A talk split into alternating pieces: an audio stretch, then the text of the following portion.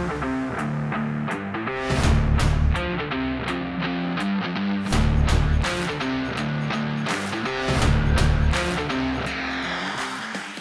guys, this is Amy Lyndon. I started this podcast for you because I am here to help empower you because you are enough. I am here to help you get to the next level in your career. And most of the times, it has everything to do with what you think about yourself. I am a booking coach, celebrity booking coach, 54 plus network series regulars, an Emmy winner, an Imagen winner, and thousands of people working around the globe, all because of this technique that I created. I really want to help you. So I do believe that if you keep listening, you might pick up some gem that I am dropping down and it will change the course of your entire career.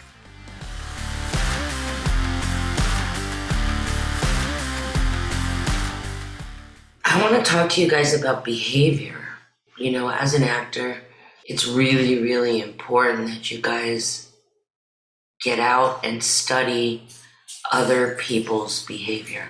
You know, I came from uh, Meisner as a child. I studied at the Playhouse when I was 16 and 17 and studied Meisner when I came out to Los Angeles. And Meisner is all about emotions, um, exchanging emotions and behavior, creating uh, using your imagination to create your environment. As actors, it's so important that you watch people. But if you're always concerned about how you're going to pay your rent or what you're going to do for your next audition, and you never really go out and just look at people, how are you going to be a mirror to life?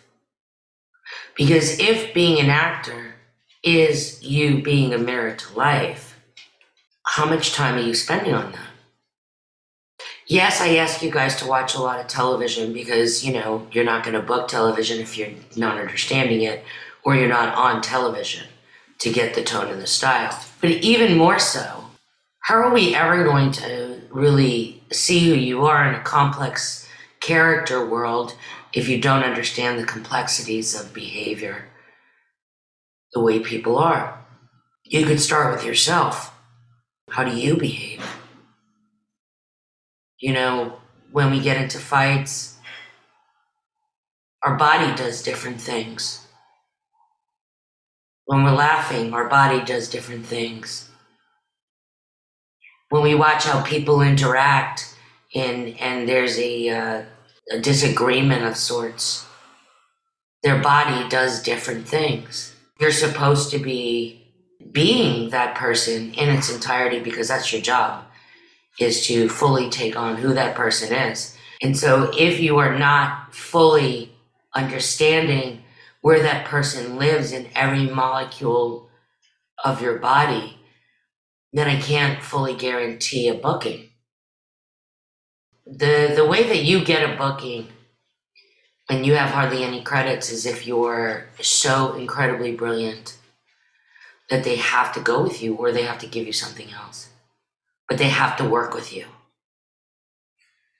And in order for somebody to have to work with you, they have to find you interesting. And interesting comes from more than a two dimensional look or two dimensional feeling. Interesting comes from depth of feel and understanding the human condition. So, when you are out and about, how we understand the human condition and who the person is becomes very clear by their body language. It comes, becomes very clear in how they even get out of their car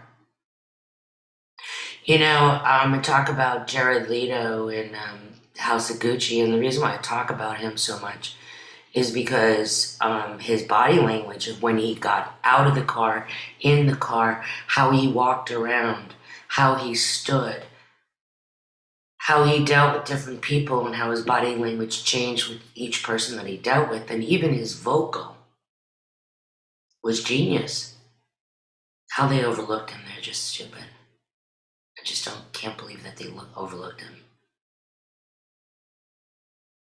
But that's what made him so interesting to watch. Like, I couldn't wait till he was on the screen again. So, how do you understand this conversation?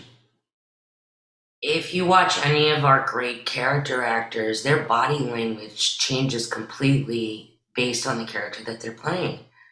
And a lot of you who are starting in frame when your scene starts and it's clear that the person was running or something and they ran, it's like, why aren't you paying attention to what the condition is when the scene starts? The emotional condition of the character when the scene starts. If you're not starting at zero, you're starting at 90% plus. I used to do experimental theater, and they had this rehearsal in downtown LA, and you know, I was scared to go down there by myself, and they, of course, were rehearsing in the, probably one of the worst areas possible. Um, I mean, it was gated and stuff, but I was like in my car, and this homeless person comes up to the car window and knocks on it. So my first reaction is, "Oh shit, I'm really scared." You know, like, what do they want from me? Are they going to do something to me? And I roll down the window just a little bit, you know. So what is my body like? I'm like this because I'm all tensed up. What is my body like? And I, I'm like, yeah. He says, can I have um, money for a burrito? I said, okay. So I gave him two dollars, and he says, and he and he and I close the window and he knocks on it again really hard and I'm like, what the does he want now? Now I'm really scared. I open it up a little and he goes, a burrito's two dollars and forty cents. oh my god. Okay, so I laughed. I laughed. I laughed because of my behavior. My behavior to this person just because they looked a certain way and their and their energy was a little dark and whatever what have you. I reacted a certain way. And then of course my third part of my scene was laughing. At myself. Cause I'm such a freaking idiot for for like like what? But that was the beginning, middle, and end you know, and he thanked me and got, I gave him an extra dollar. And he thanked me and he walked away. And as he was walking away, I'm watching him and it's like SMH, shake my head, and just like smiling at myself, going, What is wrong with you? Do you have such an skewed view of the world? You know? Yeah, no, there's always a beginning, middle, and end to every story. Um, everybody wants to play the juicy, fun ending, you know? but that's not the journey your job is to take us on a journey through your imagination. And, you know, uh, as most of you know, I studied with Stella Adler, like with her. I didn't like her very much, but I learned a lot.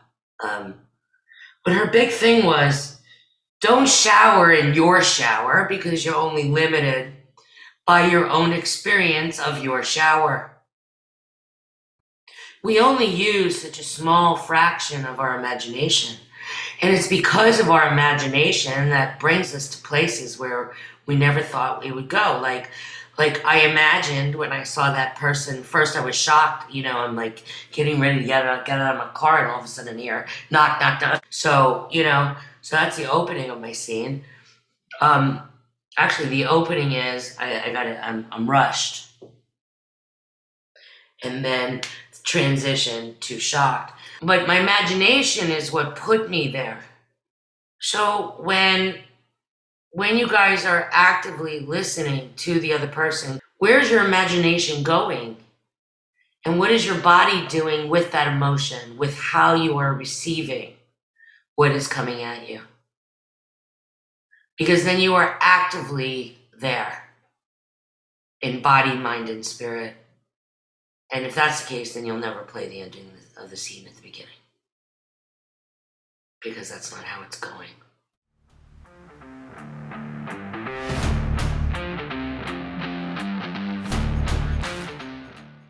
Hey guys, thank you so much for listening. I so appreciate it. So, if you really believe you're enough, then you will click that button and you will go to the store and get involved. I can lead a horse to water, but I can't make them drink.